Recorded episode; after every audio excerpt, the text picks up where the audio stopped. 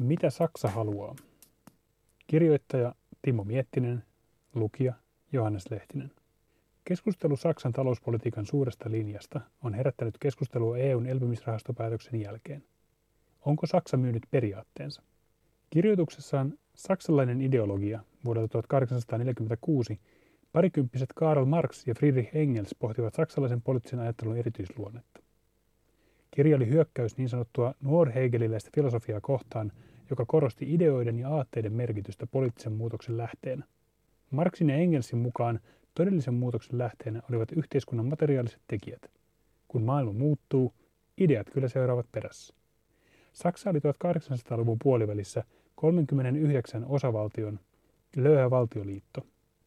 Suhteessa modernin ajan poliittista murrosta johtaneeseen Ranskaan Saksa oli poliittis-taloudellinen takapajula, jossa talouden modernisointi ja hallinnon uudistukset olivat törmänneet konservatiivisten voimien vastustukseen. Marxin ja Engelsin mukaan yksi selitys tälle oli saksalaisen ajattelun kuuluva periaatteellisuus. Maailman näkeminen ylhäältä käsin annettujen ideoiden valossa. Saksalainen filosofia laskeutuu taivaasta maahan, Marx kirjoitti, mutta meidän on noustava pikemminkin maasta taivaaseen. Kysymys saksalaisen poliittisen ajattelun luonteesta on herättänyt keskustelua myös viime aikoina. Saksan päätöstä tukea 750 miljardin suuruista eurooppalaista elpymisrahastoa on pidetty suunnanmuutoksena suhteessa sen perinteiseen linjaan, jota on usein luonnehdittu periaatteelliseksi ja sääntöperustaiseksi. On kysytty, onko Saksa hylännyt vanhat oppinsa tiukasta taloudenpidosta ja yhteisvastuun välttämisestä. Kyse ei ole vain elpymisrahastosta. Saksa on jo pitkään lähestynyt Ranskan näkemyksiä euroalueen kehittämisestä sekä eurooppalaisesta suvereniteetista, esimerkiksi kilpailupolitiikan kytkemisestä laajempiin geopoliittisiin tavoitteisiin. Saksa on hyväksynyt mukisematta kasvu- ja vakaussopimuksen hyllyttämisen koronakriisin aikana. Yli puolet EU-komission hyväksymistä poikkeuksellisista valtiontukimenettelyistä on kohdistunut saksalaiseen teollisuuteen. Onko Saksa siis luopunut periaatteistaan? vai edustaako se kompromissien taitoa muuttuvassa ympäristössä? Vakauskulttuuri ja pyrkimys järjestykseen. Saksan talouspolitiikan tunnusomaisia piirteitä ovat historiallisesti olleet tiukka budjettikuri, sääntöperustaisuus sekä tiukka ero raha- ja finanssipolitiikkaan. EU-tasolla tämä on tarkoittanut sisämarkkinoiden ankkuroimista vahvaan kilpailulainsäädäntöön, mutta myös velka- ja budjettisääntöihin perustuvan talouskonstituution puolustamista. Saksa on korostanut jokaisen maan vastuuta omasta taloudestaan ja suhtautunut kielteisesti yhteisvastuullisten mekanismien, kuten yhteisten joukkovelkakirjojen, eurobondien käyttöönottoon. Tätä periaatteiden kokonaisuutta kutsutaan usein vakauskulttuuriksi ja sen taustalla olevaa ajattelutapaa ordoliberalismiksi. Sen älylliset juuret ovat maailmansotien välisellä ajalla – jolloin joukko talous- ja oikeustieteilijöitä ryhtyi pohtimaan liberalismin tulevaisuutta tilanteessa, jossa markkinatalous näytti häviävän taistelun fasismille ja kommunismille. Monien ordoliberaalien mielestä klassinen liberalismi oli epäonnistunut, sillä se oli sivuuttanut poliittisen järjestelmän roolin toimivan markkinatalouden kehityksessä. Markkinat eivät synny luonnostaan, vaan ne tarvitsevat turvakseen vahvan valtion, joka pystyy huolehtimaan esimerkiksi hintavakaudesta ja toimivasta kilpailuympäristöstä. Jos markkinat jätetään oman onnensa nojaan, lopputuloksena on usein vahvimpien valta, markkinoiden keskittyminen ja tehottomuus. Ordoliberaalit tunnistivat poliittisessa järjestelmässä samantyyppisen ominaisuuden. Demokratia on luonnollisesti liberaalin demo- yhteiskuntajärjestelmän keskeinen periaate, mutta myös se pitää sisällään vaarallisen taipumuksen vallan keskittymiseen. Demokraattinen järjestelmä tulee helposti eri intressiryhmien, kuten korporaatioiden kaappaamaksi. Valtiolla näytti olevan hyvin vähän keinoja reagoida sellaiseen tilanteeseen, jossa pohjimmiltaan autoritääriset liikkeet nousevat valtaan demokraattisen järjestelmän turvin. Siksi valtion on suojauduttava myös itseään vastaan toimenpanevien instituutioiden keinoin. Parhaiten tätä suojaustehtävää toteuttavat ennalta sovitut säännöt, jotka rajoittavat poliittisten päätöksentekijöiden valtaa. EU-politiikan linja. Poliittisen suosion ordoliberalismi nousi Saksassa vasta toisen maailmansodan jälkeen. Ordoliberaaleilla oli keskeinen rooli varsinkin kristillisdemokraattisen CDUn uudistumisessa, joka nojasi irtiottoon katolisen sosiaalietiikan painotuksista kohti markkinamyönteisempää lähestymistapaa. Ordoliberaalien kädenjälki näkyi Saksan keskuspankin uudistuksissa, sääntöperustaisen budjettipolitiikan kehityksessä sekä aktivoivan sosiaalipolitiikan edistämisessä. Ordoliberaalien suhtautuminen eurooppalaiseen yhteistyöhön oli kahtalaista. Monet heistä kavahtivat ranskalaisen teollisuuspolitiikan mallia, joka nojasi keskusjohtoisuuteen ja vahvoihin valtionyhtiöihin.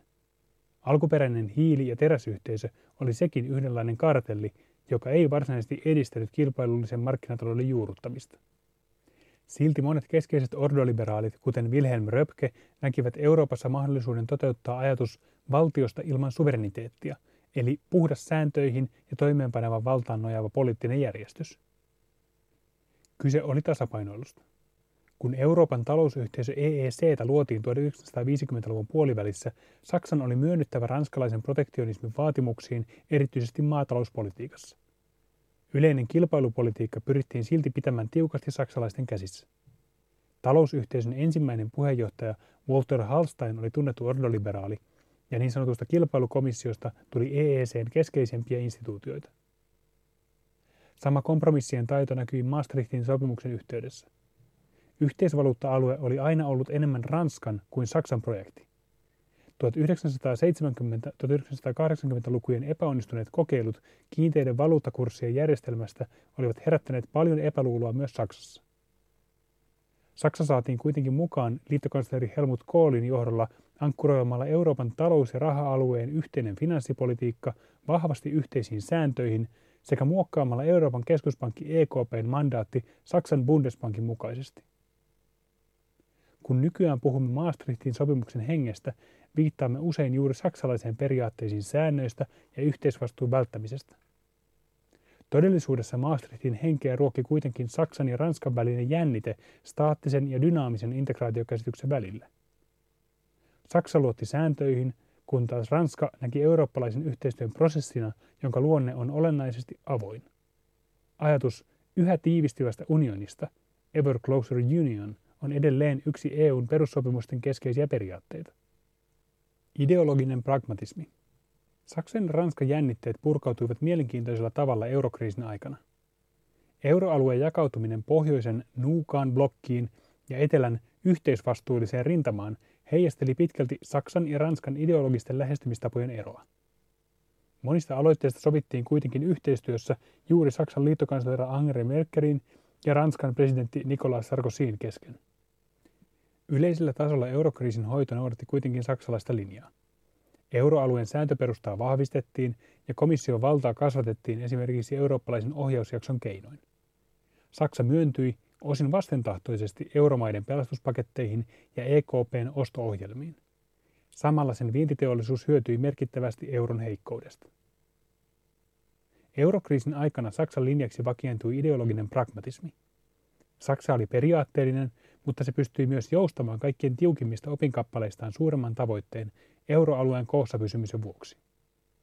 Saksa ei lähtenyt haastamaan poliittisella tasolla kriisinhoitoa, mutta torjui silti johdonmukaisesti esimerkiksi Ranskan ehdotukset euroalueen yhteisistä velkakirjoista. Saksan jonkinasteisesta linjamuutoksesta oli kuitenkin havaittavissa merkkejä jo pari vuotta sitten – Ranskan presidentti Emmanuel Macronin reformikeskeinen agenda ja Brexitin synnyttämä huoli EUn yhtenäisyydestä johtivat myös Saksassa uuteen keskusteluun talousyhteistyön tulevaisuudesta. Saksa suhtautui suopeasti komission esityksiin talous- ja rahaliiton viimeistelystä, jossa muun muassa ehdotettiin finanssipoliittisen toimintakyvyn lisäämistä EUn tasolla. Huoli Saksan muuttuneesta linjasta johtikin helmikuussa 2018 kahdeksan pohjoisen euromaan, Suomi mukaan lukien, vetoomukseen sääntöperustaisen talousunionin puolesta. Yleinen näkemys oli, että tämä Hansaliitoksi nimitetty epävirallinen koordinaatioelin pyrki pitämään kiinni saksalaisista periaatteista tilanteessa, jossa Saksa itse oli luisumassa niistä poispäin. Saksan sisäpolitiikan uudet jännitteet. Todellisuudessa kyse oli kuitenkin myös sisäpoliittisesta kehityskulusta. Vuoden 2017 liittopäivävaaleissa Saksan sosiaalidemokraattien puheenjohtaja Martin Schulz kampanjoi EU-tason solidaarisuutta korostavalla agendalla, jota monet pitivät Macronin ohjelman kopiointina. SDPn vaalimenestys ei ollut huimaa. Se menetti valtakunnallisesti 5,2 prosenttia äänimäärästään, mutta se nousi hallitukseen tasapainottamaan niin ikään vaaleissa hävinneen CDUn tiukan budjettikurin politiikkaa. SDP otti muun muassa valtiovarainministerin paikan. Schulzin seuraaja, Saksan nykyinen valtiovarainministeri Olaf Scholz oli keskeisessä asemassa elpymisrahaston muodostamisessa. Scholz oli jo aiemmin puhunut eurooppalaisen yhteistyön tärkeydestä. Monia yllätti, ettei Saksan linjan keskiössä ollutkaan raha, vaan makronilainen puhe eurooppalaisesta suvereniudesta. Varsinainen pommi jysähti kuitenkin Funke Mediatalon haastattelussa elokuussa 2020 noin kuukausi EUn elpymisrahastoa käsittelleen huippukokouksen jälkeen. Haastattelussa Scholz totesi koronaelvytyksen olevan peruuttamaton askel koko Euroopalle. Historiallinen tapahtuma, joka muuttaa unionin luonnetta peruuttamattomasti.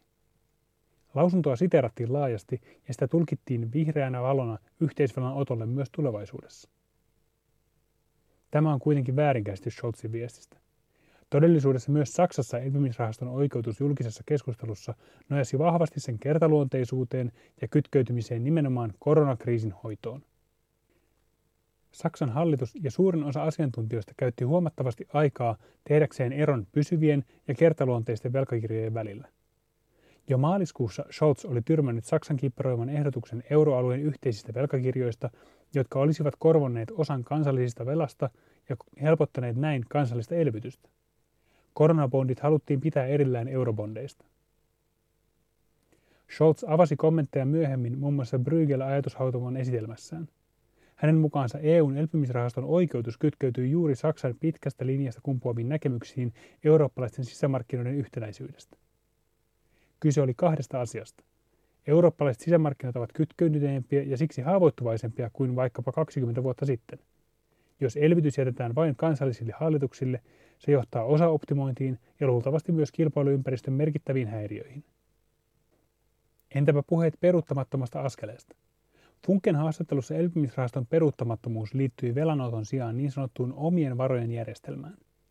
Scholzin mukaan puhtaasti jäsenmaksuihin perustuva budjettipolitiikka on auttamattomasti liian heikko vastatakseen EUn tuleviin rahoitustarpeisiin ja strategisen autonomian vahvistamiseen – Siksi unionin on kehitettävä niin sanottua omien varojen järjestelmää, kuten digi- ja ympäristöveroja. Onko Saksasta siis tullut fiskaaliunionin eli järjestäytyneen eurooppalaisen finanssipolitiikan kannattaja? Kyllä, mutta hyvin tarkkaan rajatussa mielessä. Saksa voi puolustaa tulevaisuudessa yhteistä velanottoa, mutta sen laajemmat tavoitteet liittyvät koko budjettipolitiikan ja talousohjausten uudistumiseen. Briegel puheessaan Scholz painotti omien varojen lisäksi eurooppalaisen verotuksen harmonisointia, joka nykyisellään muodostaa keskeisen uhan myös eurooppalaiselle kilpailuympäristölle. Kyse ei siis ole tulonsiirtounionin puolustamisesta. Sisämarkkinoiden näkökulmasta esimerkiksi merkittävästi toisistaan poikkeavat yritysverotuksen tasot luovat epäreilun asetelman ja kohdentavat tuotantoa tai arvonlisäystä usein tehottomalla tavalla. Saksa ja Ranska ovatkin löytäneet toisensa yritysverotuksen harmonisointiin liittyvissä aloitteissa, kuten niin sanotussa CCCTV-standardissa. Vakauskulttuuri on voimissaan. On siis selvää, että periaatteellisuudestaan huolimatta Saksan politiikka on mahdotonta ymmärtää Marxin tavoin laskeutumisena taivaasta maan päälle. Saksan talouspolitiikka on edelleen ordoliberaalia tai periaatteellista, mutta eri mielessä kuin usein esitetään.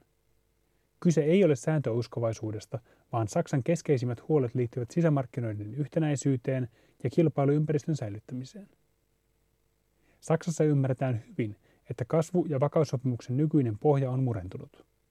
Suurin osa EU-maista ei tule saavuttamaan 1990-luvun lopulla sovittuja velka-asteita koronakriisin jälkeen. Säännöillä voi toki olla rooli tulevaisuudessa, mutta ratkaisuja haetaan myös muilla keinoin. Onko kyse liittovaltiokehityksestä? Kyllä, jos sillä tarkoitetaan aiempaa selkeämpää työnjakoa EU-tason ja kansallisvaltioiden välillä.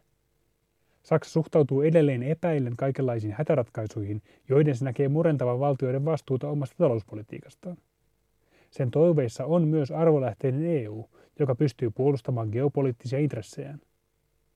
Venäjän oppositiojohtaja Aleksei Navalnin myrkytyksestä käynnistynyt keskustelu Saksan ja Venäjän välisen Nord Stream 2 kaasuputken tulevaisuudesta osoittaa, etteivät taloudelliset argumentit ole Saksalle kaikki kaikessa. Toisaalta on selvää, että euroalueen nykyiset rakenteet palvelevat parhaiten juuri Saksaa. Tämä selittää osittain Saksan vastentahtoista johtajuutta, haluttomuutta suuriin linjamuutoksiin. Vaikka ikääntyvän väestön haasteet ja globaalin protektionismin aallot huojuttavatkin Saksaa, sen oma tulevaisuus näyttää pääosin vakalta. Juuri tätä vakautta Saksa haluaa edistää myös EU-tasolla.